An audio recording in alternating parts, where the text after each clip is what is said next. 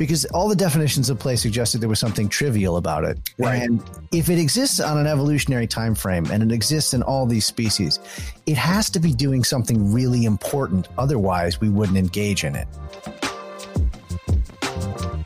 Today we got something a little bit different. We're going to talk about the importance of play. I've got two experts on the subject of play, both for children and adults.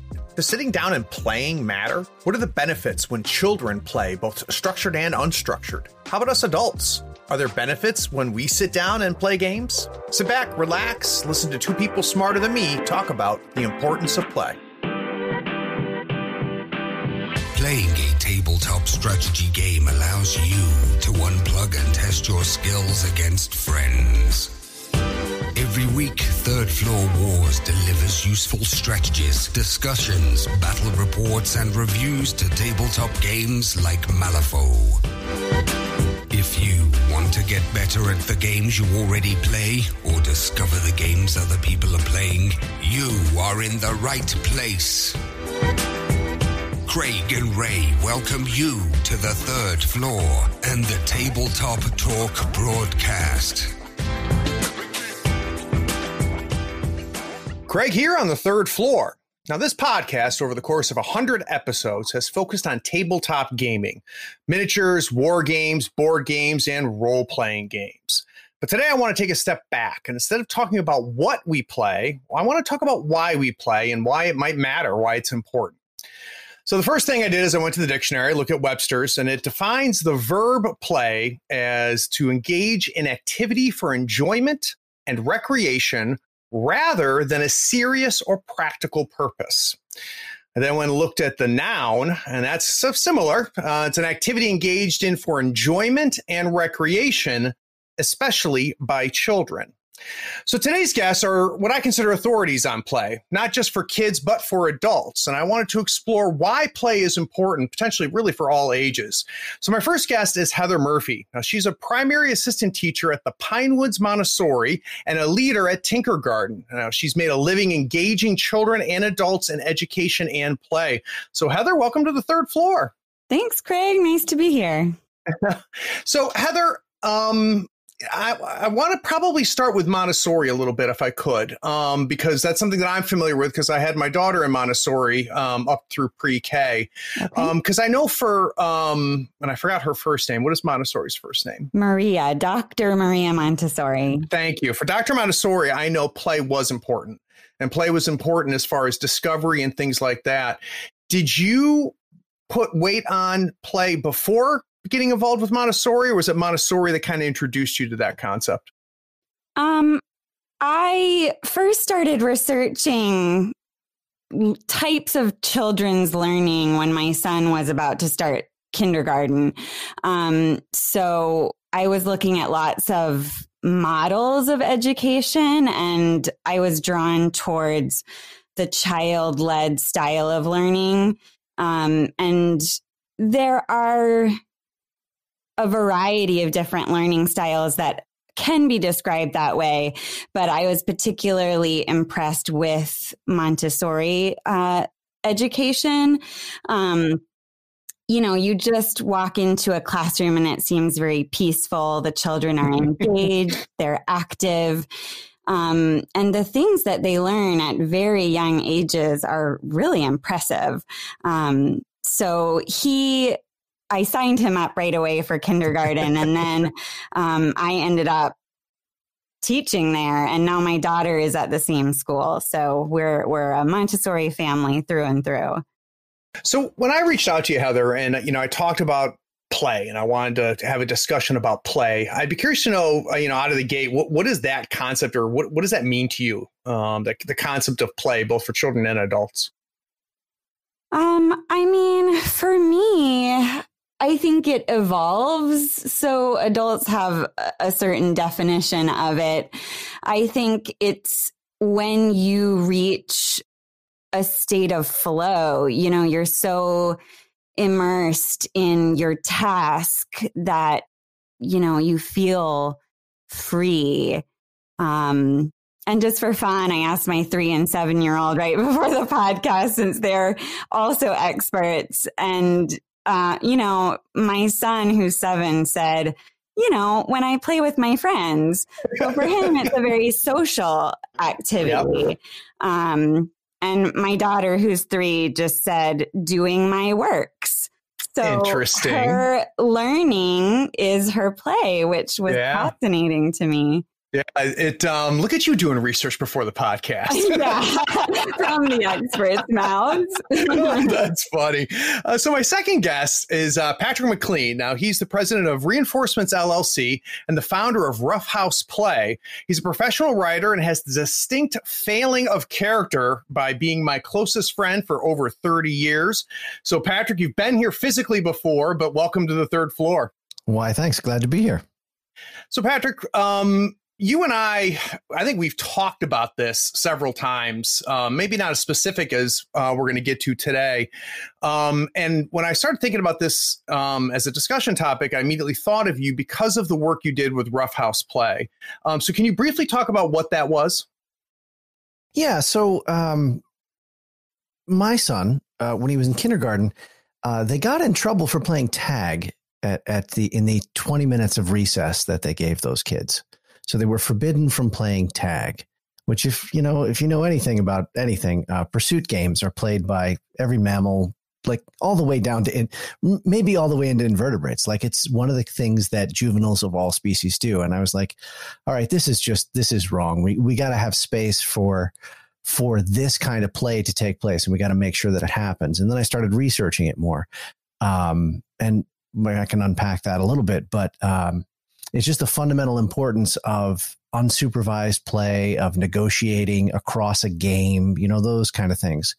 And then I've done martial arts for, you know, about 25 years now. And that kind of rough and tumble wrestling interaction has always been, I've seen how it's brought people closer together, how it relieves stress, how it does wonderful things. And the fact that, you know, when you and I grew up, um, we, we could engage in that kind of play and it mm-hmm. just, and there were, there were large swaths of time uh, for kids then that were unsupervised. So you really did have to make the game. And then, you know, not to wander too far afield from your question, but but play has this quality that it's like it's it's like a fire or it's like something that's you know you just it's fascinating of it in and of itself. So you work out your differences with other people because you want to keep playing, and that's just when somebody else provides you the rules. Like that doesn't have that sort of interaction doesn't happen in traditional settings right now. Um, so what's interesting about what you said there, Patrick, especially what kind of gave gave birth to the concept of um, the rough house play, was the physical aspect of it. And you mentioned it again with um, with the martial arts. Uh, do you consider that an important component of it, or just a certain type of play? Oh well, that was a that was a component of rough house play because that wasn't you know allowed or encouraged. And kids, and there's actually quite a lot of studies that show that they they need to engage in that sort of play to um, develop trust, develop limits, you know, just to realize they're not going to break. All of those kind of things um, are very good for development. But in an, the larger thing that I uncovered was there's just no space for unstructured or what I would call minimally structured play anymore. Like, uh, I think it was, I think I came across a statistic that was half of the kindergartens in, in uh, Los Angeles had zero minutes of recess a day. Yeah. Like none. Like, yep. so that that's really that that was really what what led to all that. Yeah, and I got to tell you, that's um, going back to you, Heather. That's what really attracted my wife and I to Montessori. Um, was you mentioned the peacefulness when you walked in the classroom. We were convinced, my wife and I were that that there was some spell that you learned as a Montessori teacher because it was unbelievable to have twenty five children between the ages of you know three and seven all in the same room, just mm-hmm. being self directed and everything. It's incredible. Well, how much how much time in Montessori is there for for unstructured play? Because I'm not really familiar with Montessori. Yeah, I mean, I can completely assure you that on the playground, they're as wild as any other three to six year olds. Um, so I just think the way the materials that Dr. Montessori designed they are set up so there is one correct way of completing the task. And her goal was to teach children practical life lessons. So in um, primary, my age group, they're three to six year olds. Um, they're learning things like how to pour from one glass to another. They're spooning small beads from one container to the other. Um, they're learning how to snap um, down a snapping frame or zip their own coats, you know. So we do we teach them life skills and there's a control of error built into each work. So if they spill, they know that, oh, I have to practice this more. Right. Um, so it sounds very controlled and structured in that there's one correct way. We show them the correct way, which is what they're striving for. But you see them doing this work all infinite kinds of ways. And I think that's where there's room for creativity. There's room for that play and it allows them the space to choose what's engaging to them and then experiment within the structure of the work. So over time, as they experiment, they can figure out what's the most efficient or the best way for them to do that. But they're able to do that through experimentation and creativity.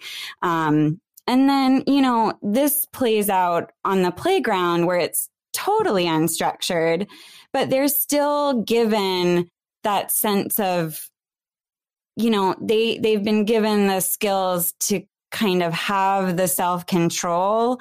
Um, they have the executive functioning skills that are developing to work out problems in a social context then.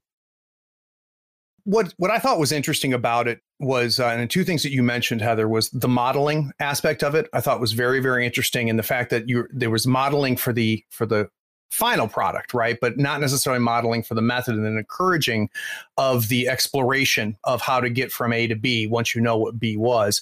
The other thing that you talked about too, which we we I found fascinating, was the tactile nature, which gets into some of the physical that Patrick talked about, and that it's not just it's not just academic, it's not just thought. It's you know you learn multiplication by picking blocks up and moving things and mm-hmm. and putting one thing here and one thing there. Um, so all of that I thought um, w- was really really, really interesting.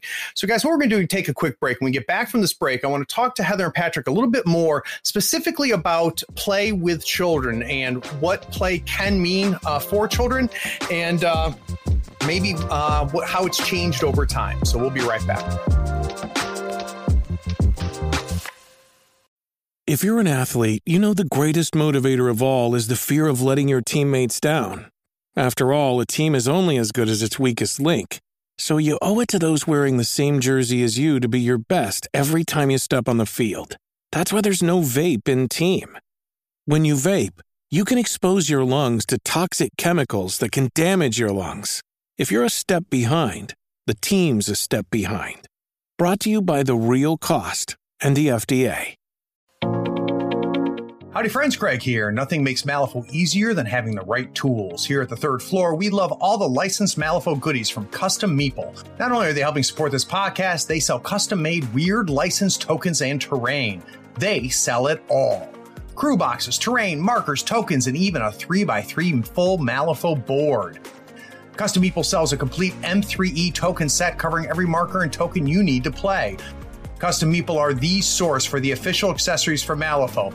Everything is designed by hand and authorized by Wyrd Games. Check them out at custommeeple.com, that's with one M, or follow the link in the show notes. Up your Malifaux game and be sure to tell them Craig from the third floor sent you.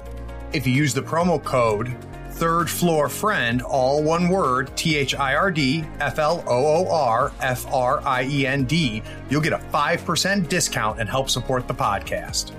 It's valid on everything except retail products and playmats.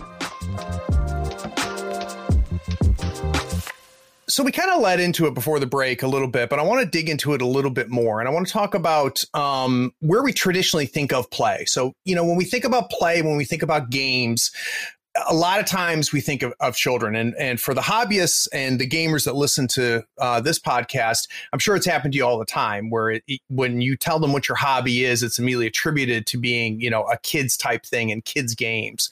Um, during the break, uh, Patrick and I were talking and I, uh, one of the things that Patrick mentioned is, uh, Patrick, I, from my understanding, you're not a huge fan of Webster's definitions of play that I used in the intro. No, and it's probably not even Webster's fault, but it, it's we don't understand play very well. Um, play is ancient. Play is older than humanity. Plays older than we are as a species.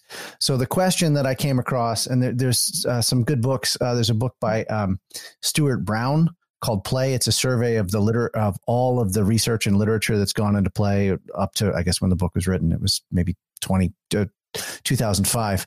But anyway, one of the questions is in a because all the definitions of play suggested there was something trivial about it. Right. And if it exists on an evolutionary time frame and it exists in all these species, it has to be doing something really important. Otherwise, we wouldn't engage in it.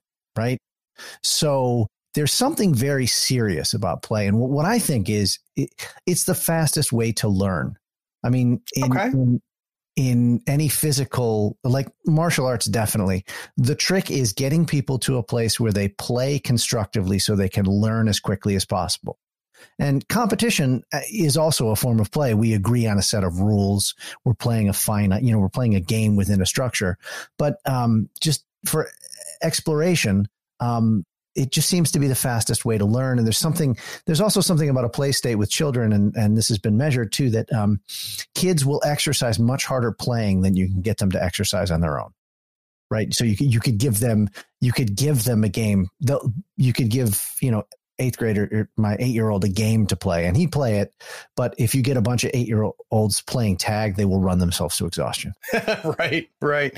So Heather, I'd be curious. Um, one, do you agree with what Patrick said? Let's start there. Yeah, definitely. Well, that makes things less interesting. It's more exciting if you guys disagree. So now we move on. Sorry, I can I can be the contrarian. Should have started with you.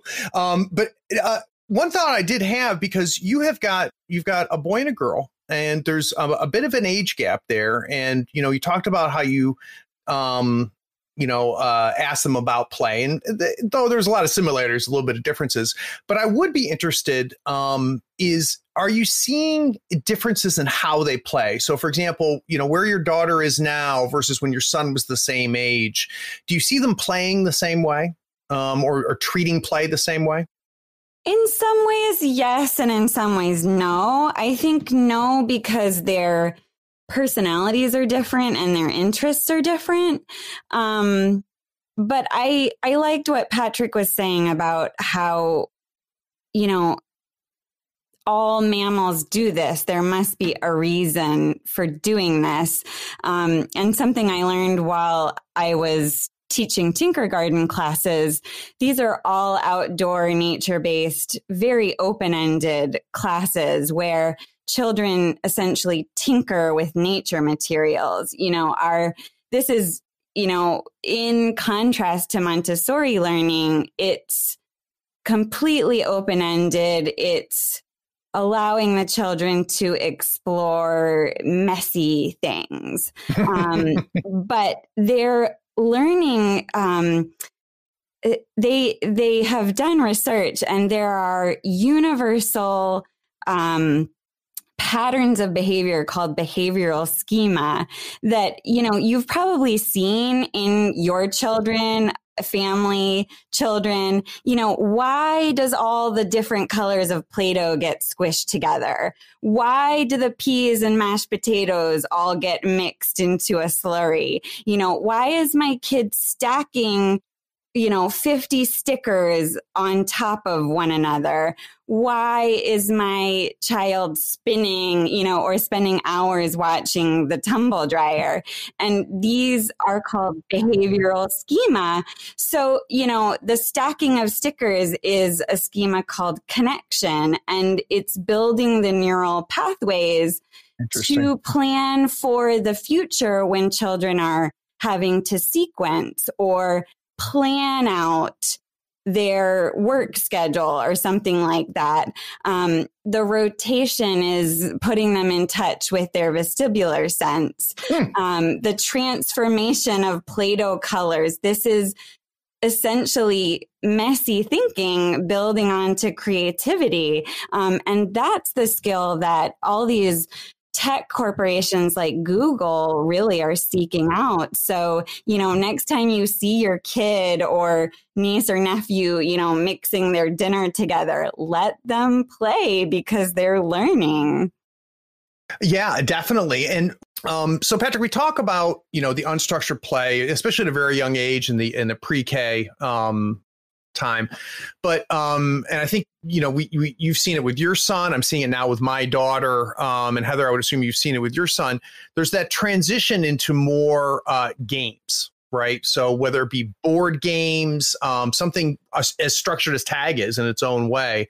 Um, with especially uh, specifically with your son, did you see that as a transition? When did he start showing interest in something a little bit more? Let's sit down and play a game. Yeah, um, that's th- there's a whole lot going on in that question. Um, he's started to show an interest in playing games. Like I, I made a checker set uh, with him, and he didn't want to play. It was too early. And then just recently, now he wants to play. Wants to play checkers. He wants to play games, and we'll follow the rules instead of just making up rules. Um, there's developmental stages. The uh, the father of develop, developmental psychology, a guy named Jean Piaget, wrote a book called the something like the moral education of the child. But what he did is he studied kids playing marbles throughout Germany. And what he found was is every little every little pocket had different rules to how you played marbles. And all the kids could come together and play marbles of different ages. But if you pulled a younger child out, the younger child couldn't explain the rules. Hmm.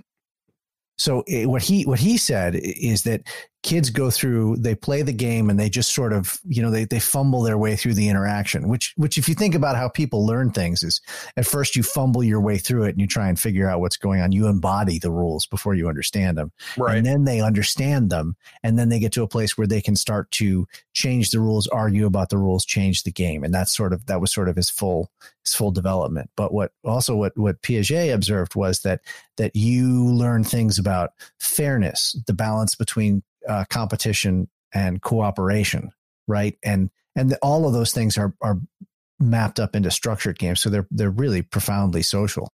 Um, like if you think about like you've known me me, geez, it's thirty years. Like you know, we would play games together, and I was not you know the most socially adept person in the world back then. You know what I mean? But but a game because you have the structure, it it facilitates the interaction so that you can learn you can scaffold those things on the game.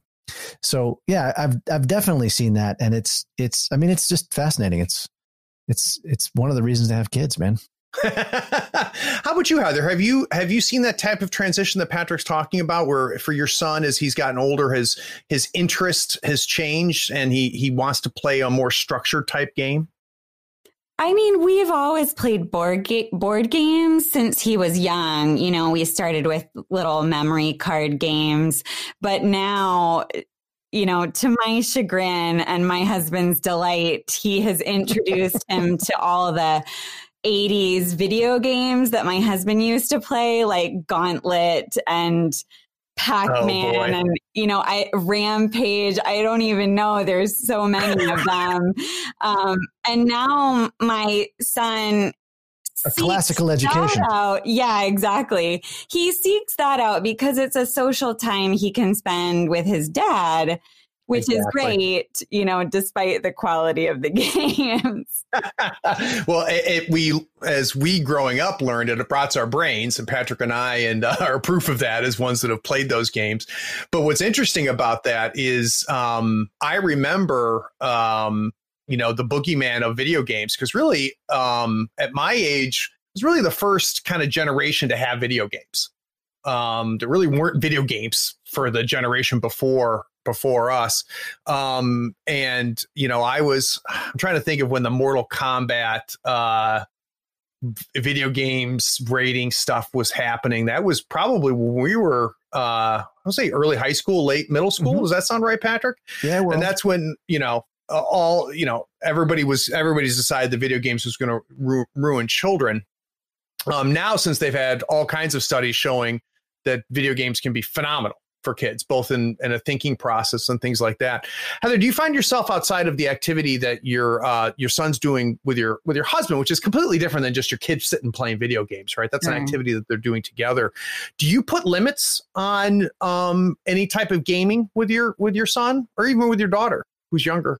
Yeah, well, she likes to sit there and cheer them on, you know, and she'll warn them when the bad guys are coming, which is really cute. Um, so I, I think it's just sort of the technology piece that I try to limit, you know, and they're yeah. really getting into it. And so it's kind of you want them to enjoy the flow state and the social time. And then I'm kind of the bad guy on the sidelines, like, you're 30 minutes in, and that's probably yeah. enough right before bedtime. Do you find yourself, Patrick, limiting um like actual video game time? Yeah, we we limit we limit stuff like that. I think it's different. I think it's different for every kid. The the barometer I have uh, with my kids is how are they with social interactions with other people and with adults, and you know, are is is do that, and they are just they're unbelievably social. They um so you know we it's it's it's like equal time you can play games and then you got to go outside and run around like an idiot otherwise you're going to drive us all nuts um yeah so my my backyard looks like a jungle gym um, when you think of when we think of um, skill sets um, that we have as adults, um, I'd be curious starting with you, Heather. Uh, are there, are there things that you have now as an adult, things that uh, you utilize either professionally or as an adult human being interacting with other adult human beings that you can trace back and think, you know, I, I it was because of play that that I got better at this because of interactions in a playful environment or anything like that. Have you ever tried to trace that back at all? Um, we were an army family, so we moved around a lot and often my brother was my main playmate as we were adjusting to the new neighborhood. Um, and I definitely think, you know, I was able to navigate social social situations just by kind of my experience one on one with him. Um, you know, siblings always squabble, but you have to go through that to problem solve and figure out, you know, well, I have to live with this person. So, you know, we better figure it out. Yeah.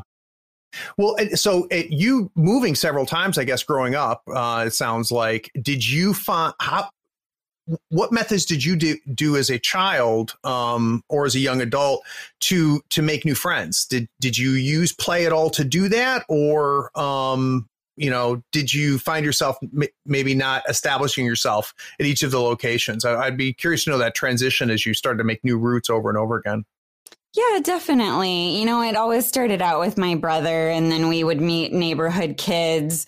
Um, I used to go fishing with one of my neighborhood buddies. So that was our play. And then as I got older, I became a dancer. I would go to dance classes with my friends from school. And that really became my source of play as sort of an older child into mm-hmm. when I was a teenager. And as an adult, I've um, taught dance and have been a dancer. So, um, you know, I think it, it went from, well, all my friends are doing this dance class and we're kind of playful and we, you know, run around during the dance class to music, but then it evolved into my source of play as an adult.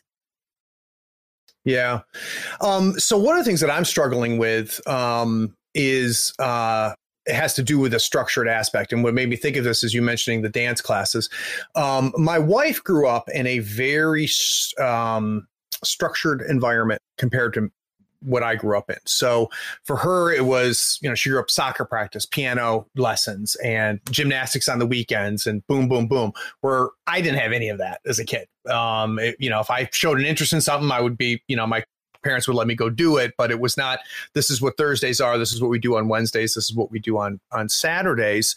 Um, and there's a little bit of a tug and pull happening with my wife and I because I though I love the fact that my daughter is learning piano and gymnastics and all of these things and if it was left up to me she would you know probably wouldn't be involved in any of that so I, it uh, thank God for my wife uh, pushing it but at the same time I also am trying to balance that out so that we don't are not over scheduling things is that a struggle at all at your house um, Heather um, I'm I'm of the uh, school of thought that the less structure, the better. Um, my son does learn martial arts. Um, but my daughter's three, you know, some of her peers are already involved in all these extracurricular activities, but you know, they have school all day. That's structure enough. And when they come home, they just want to be free and I want to yeah. allow for that space. Um, you know, as they grow up, their whole life is going to be scheduled. So this is really the time where they just need to relax, you know, have time to play with each other, to spend time as a family. Um, and there's there's plenty of time for that later on. I'd be interested, Patrick. I know uh, you grew up in a similar environment that I did, where our parents barely put up with us, um, let alone scheduled us for things. Um, is that something that you um, and your wife are are dealing with or thinking about, um, or is there any tug and pull happening there? Uh, we need to find some. I, I think the the idea here is that they're both going to have to find something that they're going to go learn very well. I don't even care what it is. Um, and Emerson's temperament is is different than mine, so it's probably going to be different than a thing that I would do. And Abby's temperament is, you know, it's just different. Like I, I don't know, um, but I think that there there is. Um, who, who was it who said this? It was one of the guys from MythBusters. He said, and uh, he probably stole it from somewhere, but I heard it from him, which is uh, to be good at, you got to be good at one thing mm-hmm. before you can be good at things. Do, you know what I mean? Like, so, yeah. so I think that I think that's almost as important as school, which is you have to really like it could be gymnastics, it could, um, you know, but you should really bust your ass at something to figure out what it takes to get good at it, so that you can translate to, that to other things in later life. Do you find yourself pushing Emerson in that direction to say, Emerson, we need to find something, or um, are you oh, just kind of letting it happen? Yeah, well, it's out there. It's like it, and and it might might not even be yet, but otherwise, you know, he's really sort of content to sit around the house. I think it's very important for um, people in general to have time to be bored, mm-hmm. but especially kids because boredom is where creativity comes from. As you know, I mean, you and I, same same. Like we were bored, we had to come up with things to do. Yep. Um, and and I also think that um, you have to have one of the one of the critiques about school changing class every hour that I read uh, was really good. Was it, he said it's all, it's almost a system designed to keep people from depth, right? To mm-hmm. really get in, immersed in something and go after it, and that's bad. But you gotta have you gotta have time to be bored. Um, I, I, I actually think it's uh because uh, my son will mope around being bored and we'll be like, yeah, good job. We'll let him be bored for a while and we'll see if he can figure something out. Um, and he does, and that's great. Yeah, and I got to say that um, for me, um, I think one of the single qualities, if I had to boil down one single quality that's brought me the most success professionally, it's been my creativity. Because um, that has, for me, has been a differentiator um, between the other people I'm competing against, right, in the workforce. Um, the ability to to do that, and I and I attribute that to play. How about for you, Patrick? Is there is there things that you can say right now? It's because of playing D and D with me when we were 13 that you think matters now. Uh, yeah, yeah, I definitely think that the play and the boredom, and to bear this out, I mean, like you think about some of the people that you that you're up against in the workplace or up against or work with, you know, that um, some of some of the people are just like insanely impressive people, and maybe they're not very creative. They're very br- brilliant, but they don't have that thing. We have a family friend, family friends who moved out to Seattle, and uh, you know they're just surrounded by absolute genius, you know, Microsoft kids, you know, all this very successful, brilliant. And the parents all I always ask them, Your kids are so creative. What do you do? And the mom says, Well, I just threw them in the basement. um, but but like if you think about what what role playing gets you or and that that's partially acting too you know so i did a good bit of that and the skills that that gives you imaginatively you know to like there's just a lot there's just a lot that you get from games. I, and i don't want to downplay um you know there's a lot of the physicality but i mean you and i grew up running around outside too playing games which which there's a tremendous amount of brain development that happens there um so yeah, I, and, and, you can do that and suck at sports, which uh, is what you and I were. well, that was another reason. That was another uh, genesis for Roughhouse Play because it's gotten to the point where unless you you are a perfect specimen, right, right, a perfect athletic specimen, you can't even play on a team, mm-hmm. right, unless you're the right size. And that's not what games are supposed to be. And there's a whole history of traditional children's games that people would that that would play that everyone could play. Like Foursquare is a great example I don't care who you are. You could be missing a leg. You could not have legs and you could play Foursquare with anybody else in the world and everybody would have a good time and you can run around. You develop strategies, all that stuff. You can't play basketball unless you're a certain shape or size. And that's just not what the hell basketball was invented for. It was invented for physical education to get kids up and moving and now it's totally different. So, well, yeah, and it kind of gets to what I think we've been hinting at, all three of us, which is that uh, the potential that things have gotten overstructured, right, and and over prescriptive. Um, so, guys, let's take another break. When we get back from this break, I want to make a, a bit of a transition, which is where we're headed already, which is talking about uh, play as adults, both as what the impact of play as children has on adulthood and playing as adults. So, we'll be right back.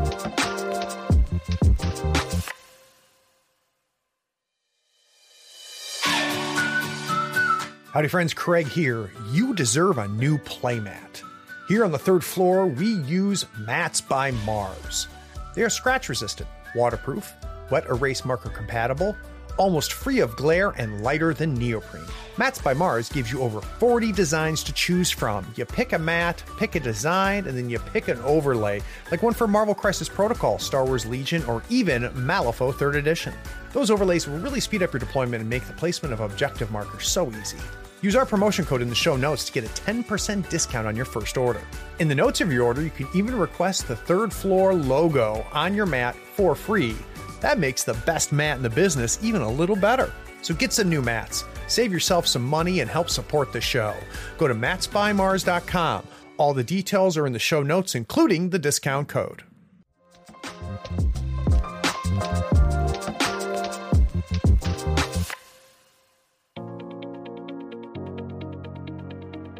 Hi, I'm Keith Suderman, and I'm a patron of Third Floor Wars. You'll never mistake me for a competitive player, but I really enjoy the analysis and the advice I get from Tabletop Talk. You should be a patron too. Head on over to patreon.com and search for Third Floor Wars, or just click the link in the show notes below. What is it worth to you to get this podcast on a weekly basis? Is it worth a dollar a month? $5 a month? $20 a month? If you'd like to help support the work that we're doing here on Third Floor Wars, please go by our Patreon. We're at patreon.com slash third floor wars. There you can pledge at any level, any dollar amount. Whatever you give us will help us put out quality content on a regular basis and hopefully make tabletop gaming a little bit better for you every week. When we created our Patreon, we purposely did not create tiers.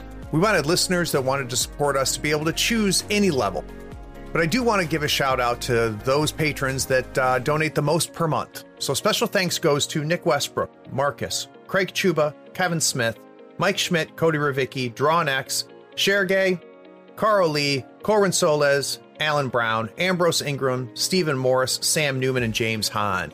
Because the amount of m- money that you support us with each month, we're able to put out this content on a regular basis. Thanks a ton.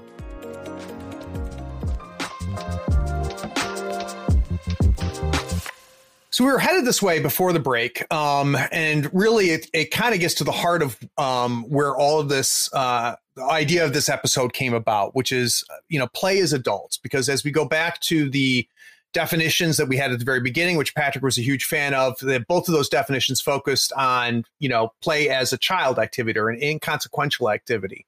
Um, obviously, um, because I, you know, I put out this podcast, I think play as adult is very important. It's a big part of my life. It always has been. Um, and I've returned to it several different times.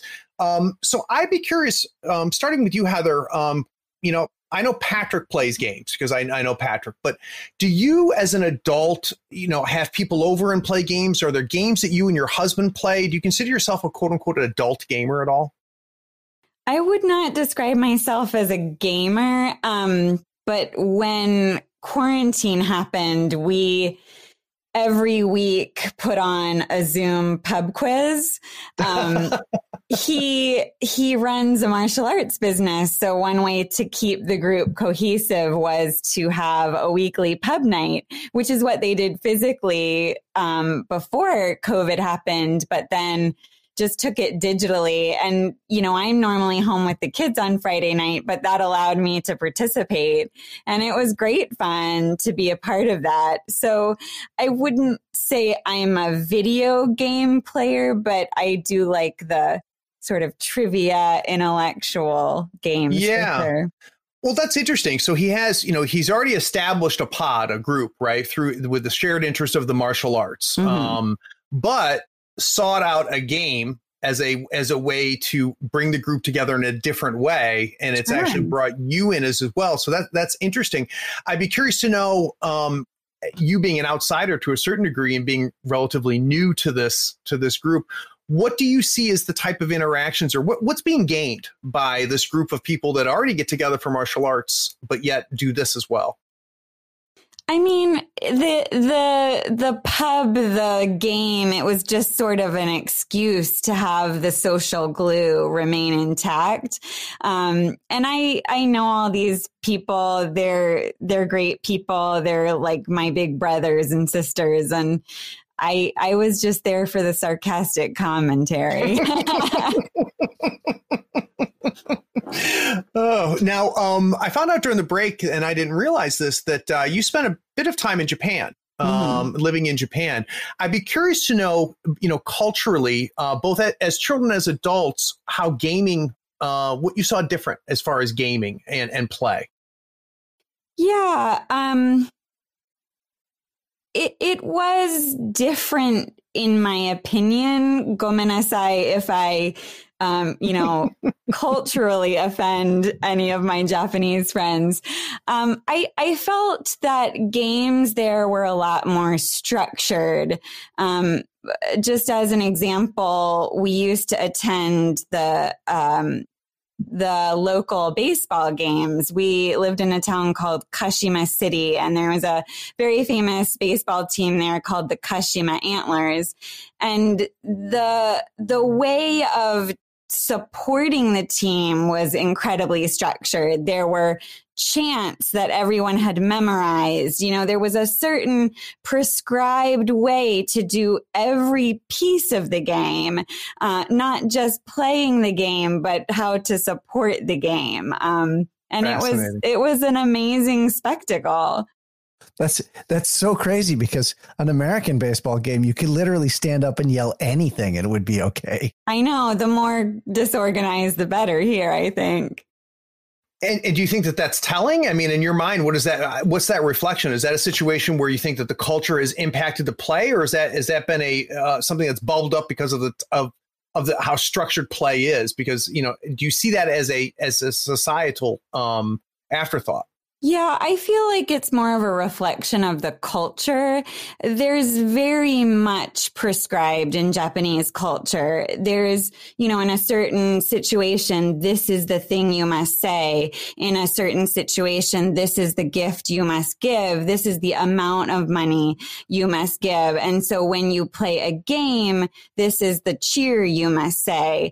Um, so there's comfort in that. Um, and the Japanese are certainly creative people. Um, but I definitely think the way games are played there is a reflection of this. There is something for each situation. Mm-hmm. Patrick, one of the things that I have, uh, I have a lot of different people on the podcast, and one of the the traditional question I ask somebody, because typically the people I have on are involved in games, either they're in the industry or they're uh, experts at a particular game or something like that. And usually, my first question is, is you know, how did you get into gaming? And the typical story, you know, will be, you know, founded as a young adult, uh, uh, you know, 10, 10, 15, somewhere in that age, played all through high school, a little bit in college. Then I left game, right? Stopped playing games altogether. And then early 30s, late 30s, early 40s, came back and found it again. Um, how about for you, Patrick? I mean, you played a lot of games. Obviously, we did in, in high school and, and, bled into college as well. Did did gaming leave you and then come back at all, or has it always been a part of your life? I don't know. I guess it would depend. You know, there's the, the game can encompass a lot of different things. Like I would argue, because um, I, I, know what you do with um, belly dance, Heather. I would argue mm-hmm. that that's a game. Everybody's playing a game, especially the yeah, way that you've explained that you guys do it. That that's that's a game. Like play encompasses a lot of things. Um, I guess you know there's for me. I guess what brings me back to it and the value that I see in it now is more than any one game is that as everybody becomes seems to become more isolated and there are these forces pulling us apart getting a group of people together to interact you know and play a game now, sometimes like you get people together and it's it doesn't matter. You can just sit there and you, you everybody talks so well and has something to say and they get along. But you know, you don't always have that um, that social fabric there. And I think that a game is just a great way to start to build that and mm-hmm. take all the pressure off the interaction. So you can, it's like, um, cause I do the same thing with Emerson. We'll sit there and we'll play, we'll play a video game and he'll talk to me because we're not face to face, you know, and he'll open up in ways that he doesn't when we're, ta- when we're you know, mm-hmm. both looking at each other. Um, so I, I, I, guess that's uh, that's kind of what brought that you know brought that back. And then th- there's also an element. I don't know what to call this, but um, do you remember th- that god awful quarter stealing game Gauntlet? Yeah, that's that's Sean and Glenn's favorite game at the moment. Warrior right. needs food. War, you know, badly. Warrior. Uh, so right. So we played that game, and like I would play with like one quarter and that game was just designed to separate you from your money. It's worse than worse than a slot machine because your your health was the amount of quarters you put in. And I was, you know, I didn't have any more quarters. I was a kid. I didn't have any really money of my own. And I always made a vow that one day I would I would find that machine in a dark alley with rolls and rolls of quarters and just beat it. Um, and then, of course, you know, you can get a simulator and you can play it now. You're like, this game is terrible. Why would I waste my time on this? Um, but the principle is like, we wanted to do things and play games that we couldn't do or we couldn't get all the supplements, you know, for, and now we could get everything. You know what right. I mean? It's like, yep. Um, there's a different level of scarcity, right? Yeah, well, it's not you're you're in control and you can get things. And there's so many more, you know, there's so many other great games now too. So I'd be curious, Patrick, because um, I remember it. I don't remember how long ago it was uh, this happened. I remember you sending me a picture on my phone of you discovering the game Gaslands. Um, oh, great game! Yeah. You and your buddy, uh, it was Brandon, I think, that uh, yeah, you were Brandon playing with right across the street, and yeah, we we gave. So, uh, where did that come from? So, like at some point, you said, you know what, I'm going to go and explore. Uh, someone finds it, um, and it becomes a thing that the two or three of you do. Can you kind of walk me through how that happens? Uh, I found it. I think I read about it on Boing Boing, and I was like, "Man, that is that sounds great." And the you know the book was so, you know, miniature, I mean, obviously, you know, miniature games, you know, they're, they can be very expensive. And this one's just like, hey, you got a matchbox car? You want to do something stupid? Like, and it, the game's hilarious because the, the physics of the game and the interactions, they just get so out of control. Um, but you can customize the thing to your level of, and that became really fun. Um, but I found it and I was like, this is cool. We should play this. And the, and uh, the other guys jumped in. And then, of course, you know, Brandon had to ruin it for everybody by guy's artistic skills are off the chain. he took he made antennas by taking little pieces of plastic, plastic and melting it with a lighter and pulling it out, so it'd make these whip antennas. Like, yep. my god. And that ruined it for you, did it, Patrick? Uh, no, it was just like I can't even like I was feeling pretty good about painting this thing, and now I'm like, okay, fine, you win. I guess I'll just I'll put a sillier turret on this. I don't know. so, um, one of the things that um, is often discussed um, uh, on this show is the analog nature of tabletop gaming. So whether it be role playing games, miniature games, board games, um, and it's something that I attribute that I like um, is the analog nature of it. Um, uh, how about for you, Patrick? I mean, is is there the ability because I you spend a lot of time on the computer just like I do, um, mm-hmm. even though we're in completely different works. Is there value that you find in unplugging and and having an activity that you can do that doesn't involve staring at a screen? Yeah, I stare at a screen too much. I just just too much. Um, yeah. It's just nice to move objects around. It's nice to, you know, paint something, carve a piece of wood. I like the the the physicality of things. You move the thing. Like you, you could say that, like take take something simple like checkers. There's no difference between playing checkers on a computer and playing on a board across from somebody. It's a totally different game. It's a totally different game. It's not really enjoyable for me to play certain games online. So Heather, I'd, I'd be curious um, what your thoughts are. Um, uh, I, Patrick obviously has been involved and still involved in the uh, advertising in, industry, and I was uh, my wife uh, worked for an advertising agency. I remember the first time I went to the office uh, where she worked, and it was it looked like Adam Sandler's apartment in one of his movies. There was you know video games up here and a foosball table there, um, and you know there was it was kind of at the time where it became fashionable to have play at work. Mm-hmm. Um, and that concept of you know ping pong tables and you know uh, open areas for that to happen. Um, it's come in and out of fashion since there. Um, do you have any thoughts about you know play at work and whether that has any importance at all? Yeah, I I think it can be a positive thing in certain fields.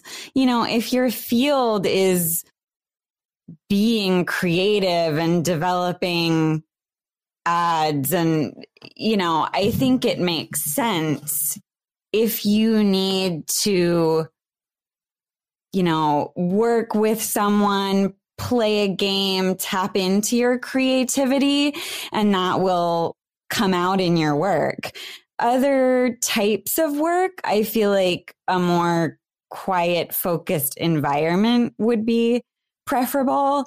Um, but there are kids growing up in a very distracting world. And so that may now be their new normal. You know, that may be what they're seeking out in terms of a workplace.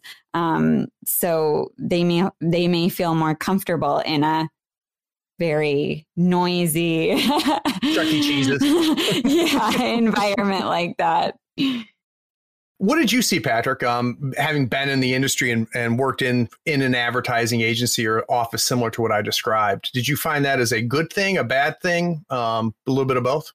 Well, I think anytime you do really intense um, uh, knowledge work, I think there's a couple of things. One, you only get two to three hours of real focus a day, no matter who you are, um, and I, that's been I've had that born uh, that experience played back to me from people across a lot of different disciplines and industry. And they're like, yep, yeah, that's all you get.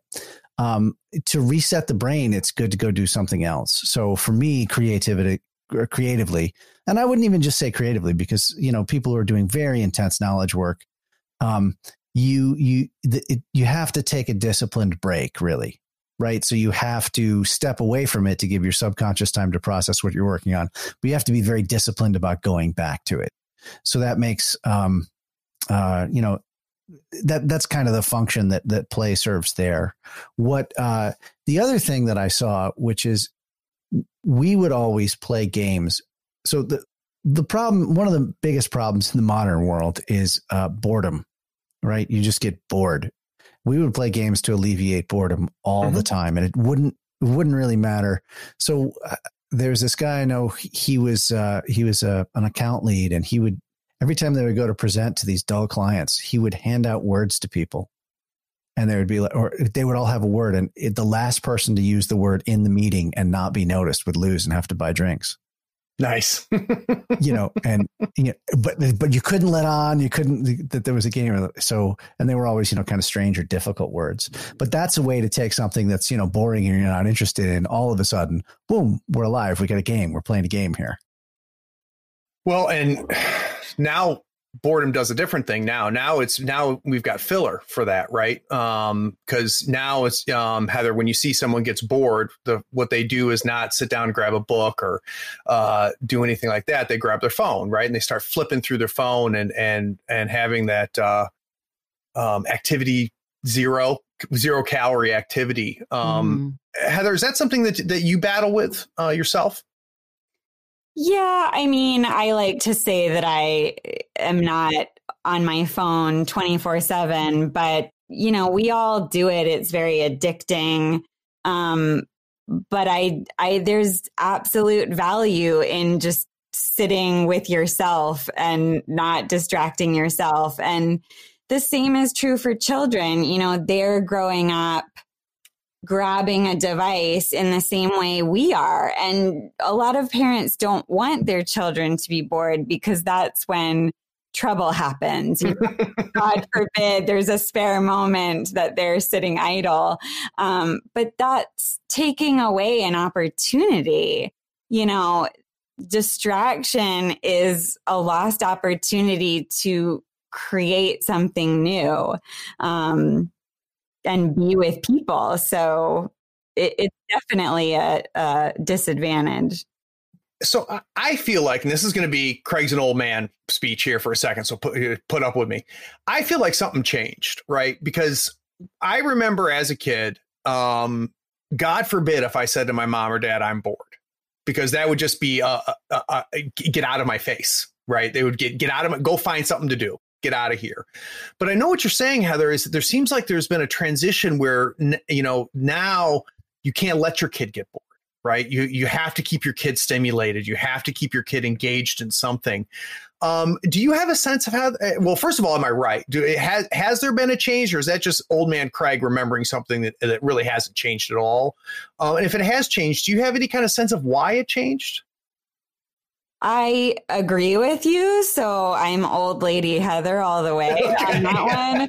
Um, I I can't really pinpoint why it's changed, but I imagine just the availability of ways to distract children, you know, whether it is electronics or whether it is, you know, all the extracurricular activities or camps that are available. You know, we used to have three months of wide open summer where we were making mixtapes and listening to Casey Kasem's top 40 and, you know, being out in the cul-de-sac, you know. Yep.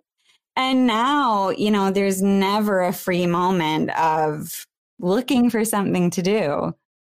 When you were teaching Montessori or even at Tinkergarten, did you find parents of the kids you were teaching struggling with the somewhat unstructured nature of of Montessori? I mean, I think the good thing is that people are realizing this is happening and that now they're seeking out ways to be with their children or involve their children in open ended structured play. So, you know, they're signing their kids up for classes like Tinkergarten, which is on the calendar but then they can go and have an hour of creative problem solving messy play. Um, so i think just the awareness is building that there's been a shift and all these parents that grew up in the ways we did are kind of reminiscing and wanting that again for their own children patrick how about for you when did it, when did it all when did the, we were perfect right the, the, structure that we had and how we grew up uh, I mean, is the way everybody should have at us. but uh, I mean, in your mind, when did it change? Um, and uh, this is uh, th- how do you, how do we fight it? This is a great question, and um, well, I think I think if you want to if you want to fight something, you have to be pretty precise about the definition of the problem. Okay. Um, but let me answer answer uh, the only things that I can guess, and and like this is a complex thing. Complex complex uh, events don't admit of one um, cause, right? So I need you to oversimplify it, Patrick. Come on. it's the Russians. there you go. Thank you. um, go ahead. I'm sorry. Uh, no, but you know, we, are a lot the, the the role that kids played. Like you can't take away the fact that um, uh, infant mortality rates, you know, are totally different than they were a hundred years ago people would have kids, they would have a lot more kids, right? Families would be larger and you, you kids raise themselves, right? The whole structure of having a family and what it meant to be a parent and the fact that you, that you would lose a large family would lose several children guaranteed, like up until recently. So parenting was yeah, but we're different. not that old, Patrick. It's not like kids were dying left or right when you and I were a kid. I'm talking about the transition from no, our I generation. Have, I, I know, I know. I'm getting to that. So then what you have is you have people are having fewer children. So each child is more precious, Okay. Right. And the nature of parenting in extended families has changed. So parenting's very different. And that was that was happening with us. Like we my grandparents were nowhere around. Like when when I was growing up, like we didn't have an extended family. You didn't have an extended family around. And that's also very different for most of humanity in terms of of you know child child rearing and raising and now we have the ability to monitor and constantly be in touch like um like some questions that come into this are like if how do you develop a, an executive function or really strong decision making skills on your own when at every second you can go ask somebody else or you can text them or you can right. look up a thing right what does that mean for problem solving skills so these are all these are all changes that have really been been coming that are that are huge that nobody thinks about i think that for a variety of reasons we overprotect children now and we don't expect enough of them. We don't give them an adequate amount of danger.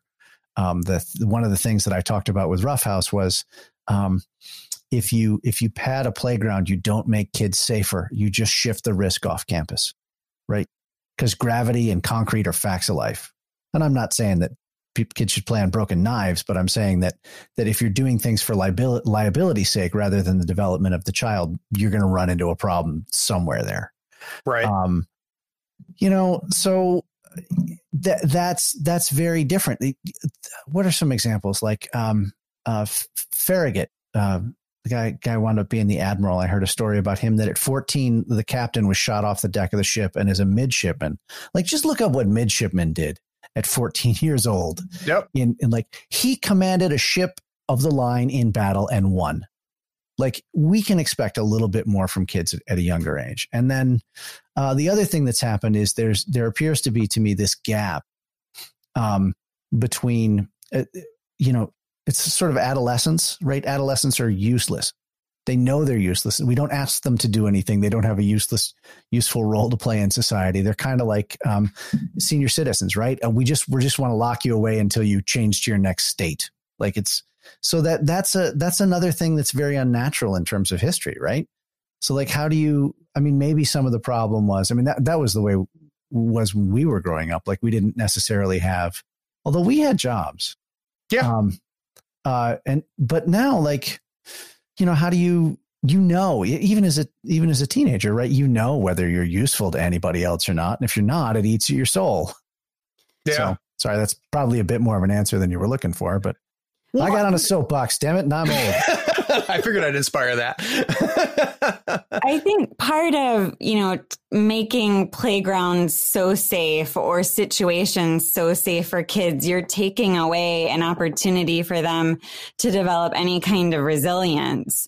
Mm. So, you know, there's no reason for them to seek out an activity in the first place because they're all just handed to them but there's no reason to persist at something you know if there's someone always there to step in and solve the problem you know they're again not given that opportunity to to really let it play out as an experiment. You know if you don't learn these ways of solving problems as kids or to you know really develop a sense of resilience in a little bit of a tough situation, then that, that's certainly going to lead to adolescents and young professionals never really launching yeah. in their careers. Well, there, there's a lot showing up in the data about um, anxiety and neuroses in young adults and and suicide rates. I did that um, essay on hope uh, podcast, and like fully fifty percent of uh, adults eighteen to like thirty have have admit to having seriously contemplated suicide in the last 30 days. And the suicide rates are up and there's there is a lack of resilience. There's there's there's something going wrong with our young people. Well i, I mean it comes down to and i think uh, i've talked to you about this patrick is is th- this feeling that we can't let pe- let let our kids fail. Um, lord knows my my parents let me fail several times all the time yeah. right? And um you know, it's something that I'm trying to do with Cecilia is is to make sure that it, it's okay. It's okay that you that it didn't happen, and it's something that, again, not to boy, we're gonna everybody listening to this is gonna send their kids to Montessori by the time we're done. Heather, um, it was something that uh, that I loved about Montessori was you know when when my what I when I was observing and I saw my my daughter struggling, my first parental instinct was mm-hmm. uh, to help, and it was. I loved the fact that that didn't happen. Right now, sure. obviously, if she sought out direction, she would get it, but it wasn't a. Uh, it, she was allowed to fail um mm-hmm. and it's it's something that it is a conscious a conscious thing that i try to make sure that i'm still doing mm-hmm. um and maintaining for that but patrick that gets back to what you're talking about in the resilience the resilience piece um you know the uh and it's not something that really we saw um at our at our age but my sister as a teacher has seen saw it which is you know the kid gets a d now when i got a d or a C in my case, because I never got D's. but when I got a C, like my ass was grass, for lack of a better, like I, I was in trouble. I was grounded for an extended period of time. And I remember when my sister started teaching, she her telling me that, you know, when she would give a C, the parents would come in and try to negotiate it out, try to figure out what what was what was wrong in the classroom that led to my child getting a C. Um, and, and that gets back to your point, Patrick, which is the, this this inability to allow failure. Or or to to let kids have like I, I, don't think that kids should sign enter into contracts. I'm not saying that. But these are people. They have agency like they have to be i, I forgot what it was but it was something uh it was something with our oldest and he was doing something in school and christy's like what are we going to do about this i'm like i'm going to talk to him about it but he's going to make his life as hard as he wants to make it and there's nothing like you're going to have to like, buddy, that's not like at some point it's out of our control. He's going to have to choose to do something else. Have you seen your oldest Heather head down a path and you've kind of wanted to nudge him and help him out a little bit, but uh, you're able to kind of let it happen? Um, my son is kind of a a Buddha child. He, all of our friends say, you know, like this isn't fair. You know, he he's always been very calm. And I attribute that to just taking him outside a ton when he was a kid. Um, but his sister is paying us back in dividends. She's much harder work. Um, I, I wouldn't say, you know, I've had to worry about him heading down a path of making poor choices. I think I, I worried more about you know, I don't want him to be the recipient of something. That's my tender mom heart. But right. as a teacher, I know that he has to experience some hardships that way, you know, like if he's having a disagreement with his friends or, you know, all of his friends are into this one ball game at school, but he doesn't want to play it, you know, he has to learn how to navigate. Well, if I don't want to play that game because I'm not good at it, I either need to spend some time figuring out how to play it better, or I need to choose a different group of friends who are playing something different. And so that was something that was pretty important to him last year. And we just talked about it. And, you know, he kind of knew he had those two choices. And in the end, he decided to team up with another friend and they became expert fort builders on the playground. Nice. So, you know, he he went through the middle and figured out his own way. Yeah. Um and and not necessarily my own kids, but I see in the classroom every day, you know, I have three to six year olds. So that's a big age range yeah. and a big um, range of social development and emotional control. And so in any given day, we could be talking to a child about why it's not okay to bite someone or grab a toy or, you know, here's what you say in this situation if someone's body is too close to your space, you know? So we're constantly offering language to our children that they can take and solve the problem themselves. Um, and that's one thing I think you and Patrick, you uh, and I have talked about before, Patrick, that when you founded Rough House, you know, you hated how the principals and the teachers kind of took the situation out of the kids yep hands you know and and rob them of that opportunity to figure it out and solve their own problems i mean i think my my job one of the ways i conceptualize my job as a parent is I'm not there to keep my kids from being hurt. I'm there to stop them from getting maimed. You know what I mean? Like I can't I can't isolate them from the consequences of the world. I have to just give them the level of difficulty they can handle so they can figure out how to navigate it and be there as a safety net to make sure that doesn't like uh like for perfect example is having a fire in the fire pit in the backyard and having a kid around fire. Well, I'm there to make sure you don't fall in. I'm not there to make sure you don't burn yourself a little bit because you have to do that to learn what fire is. Mhm. Yeah. Yep. Yep. That's very, very true. Well, guys, I appreciate you taking the time um, and coming here. It was a kind of a nebulous subject right from the beginning, so I wasn't exactly sure where we were going to navigate to. But I, I like, I like what we what we covered. Um, and let's be honest, you know, this subject could be a doctorate uh, for somebody um, at any point in time. Um, Heather, is there anything uh, before we go that you'd like to mention, plug, or uh, give a shout out to?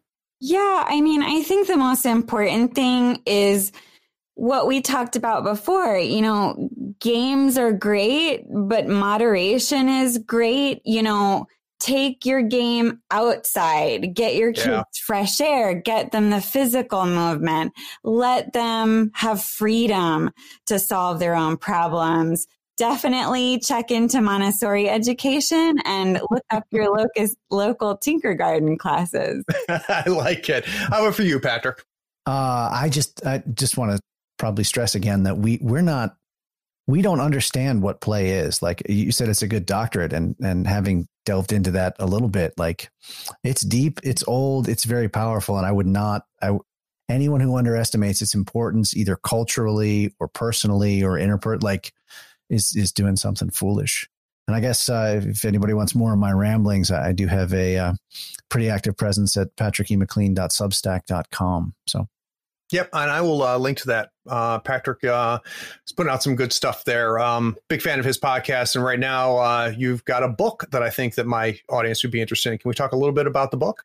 Okay, yeah. So I wrote this uh, wrote this series called How to Succeed in Evil, and it's about a guy who's a consultant for supervillains, and he tries to help them be more villainous and profitable and efficient and all that stuff, but they don't listen because he's megalomaniacal. So I guess um, this would be the fourth book in that series. It's called Mhm. Crazy Psycho Murder Tree. Um, they're available as audiobooks. It's available on Amazon. It's available anywhere you might want to buy an audiobook. Um, and then yeah, there's there's there's a few of those. So it's Douglas Adams, Terry Pratchett type satire, loving send up of the superhero genre, which we both love so much. yeah, that we do. That we do. Well, guys, thanks again. Um, and for those of you that listen to the end, thanks a bunch. Take care. Be sure to follow us on Facebook, Twitter, YouTube, and Twitch so you don't miss uh, the avalanche of content we create. Links are in the show notes. Be sure to check out our shop on thirdfloorwars.com for the latest in gaming apparel and gear. There you'll also find the latest information for the US Faux Tour. Find out where you rank in your conference or even in the entire United States. Get those models built, painted, and ready so we can see you at the next US Faux Tour Masters event. Please take a moment to write a review of this pod on your favorite platform. Rating and reviewing helps us find more listeners almost as cool as you are. Be sure to share this feed with all of your friends who love tabletop gaming. Thanks for listening. Howdy, folks. Craig here. Now, if you love gadgets as much as we do, you're going to love the new Third Floor Wars Gadget Bundle from Schooner Labs. Branded with the logo of your favorite podcast, it comes with two measuring multi tools a compass stepper for those tight and important movements, along with a compact dashboard to track your turn, strat, and scheme scoring, along with your soul stones and pass tokens. It is the perfect bundle for anyone who plays Malifaux or just wants to look cool while doing it. The link is in the show notes. Check them out and help support your favorite gaming podcast.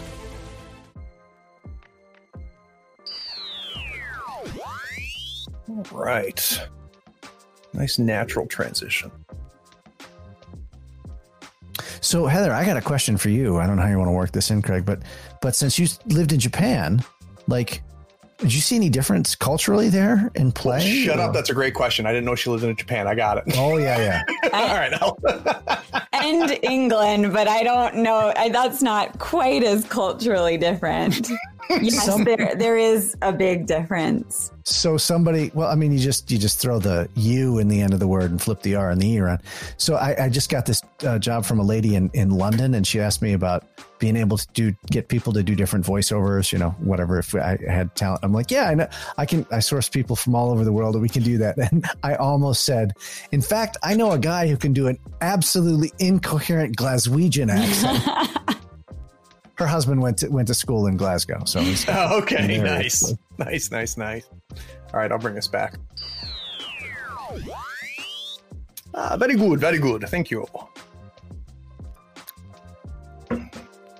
Um, we actually this probably ended up being a short segment because we talked about a good bit of this, which is good. Um, is there anything specific that um, you think we should touch on? Well, I don't think that definition of play is actually the dictionary definition, either the noun or the verb one, is actually very right. Okay, good. We'll start there. Um, yeah. Not, not I, I don't even mean to be a contrarian. I just. Oh, you no, no, are. No, Patrick.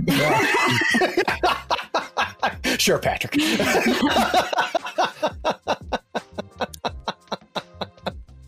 oh, Lordy. All right. I feel I'll attacked. Bring us, I'll bring us back.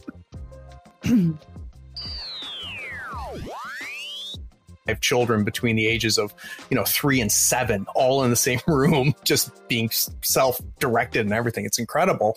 Um, but i completely lost track of what i was going to ask you. Damn it.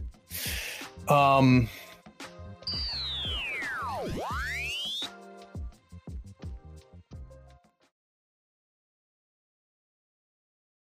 hey are you still here? Look uh podcast is over. And you sat through all of the breaks and bloopers?